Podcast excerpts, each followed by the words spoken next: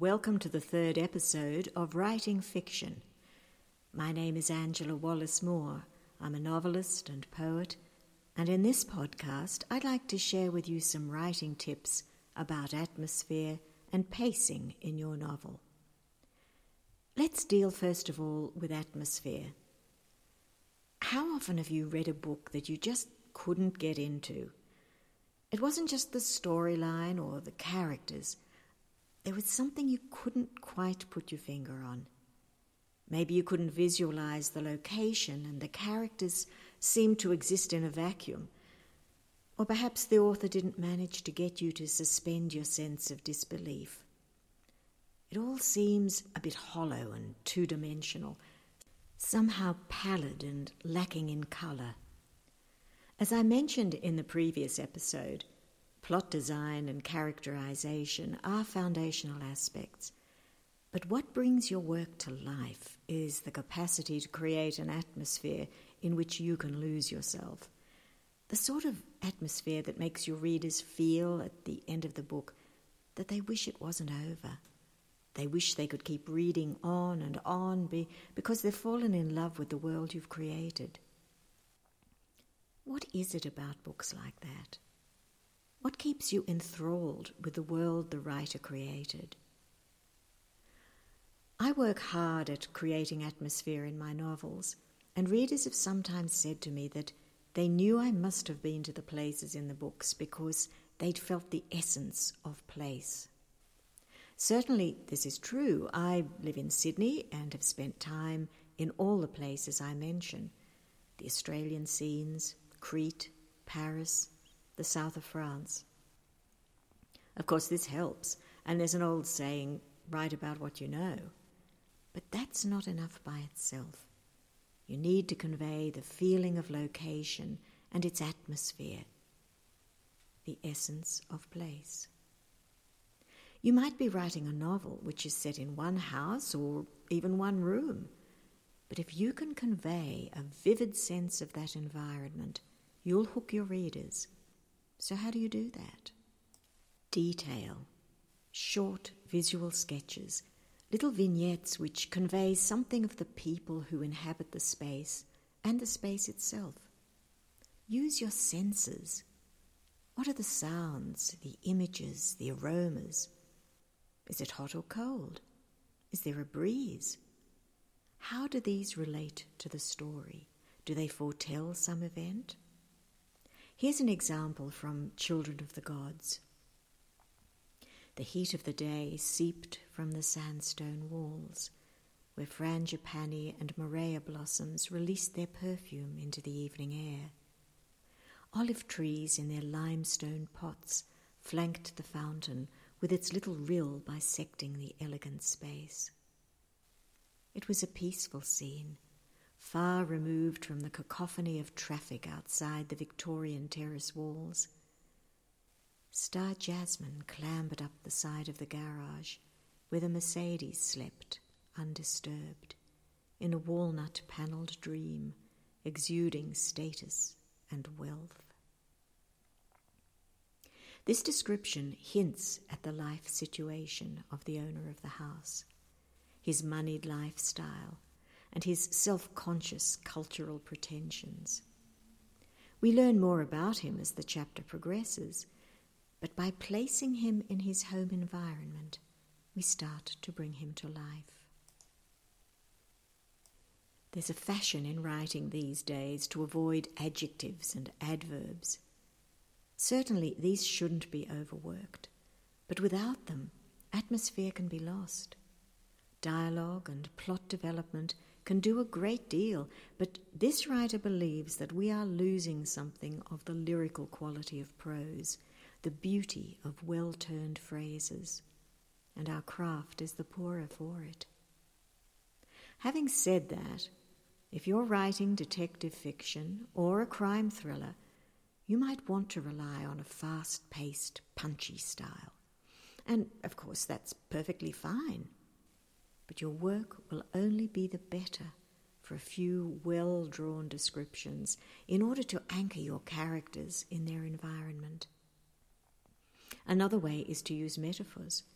But you do need to be careful with metaphors and similes, lest you wind up writing something like the student immortalized in the Washington Post. She had a deep, throaty, genuine laugh that sounded like a dog makes just before it throws up. Unless, of course, you're writing comedy, in which case, have at it. But in all cases, make very sure that the descriptions support the plot. Don't just throw in something atmospheric to pad the story. One of the hardest things to learn is how to be economical in our writing, using just enough description to sketch the image we have in mind. It takes a lot of practice, much editing, and reworking. But when we persevere, the result is worth the effort. And now, having crafted your plot, drawn your characters, and begun to create atmosphere, how do you drive the story forward? We've all read books that we've abandoned partway through. Maybe the story dragged or it galloped so fast you literally lost the plot. Perhaps it meandered off on a side story and never quite made it back. Or perhaps the author lost interest somewhere along the line and the writing became dead.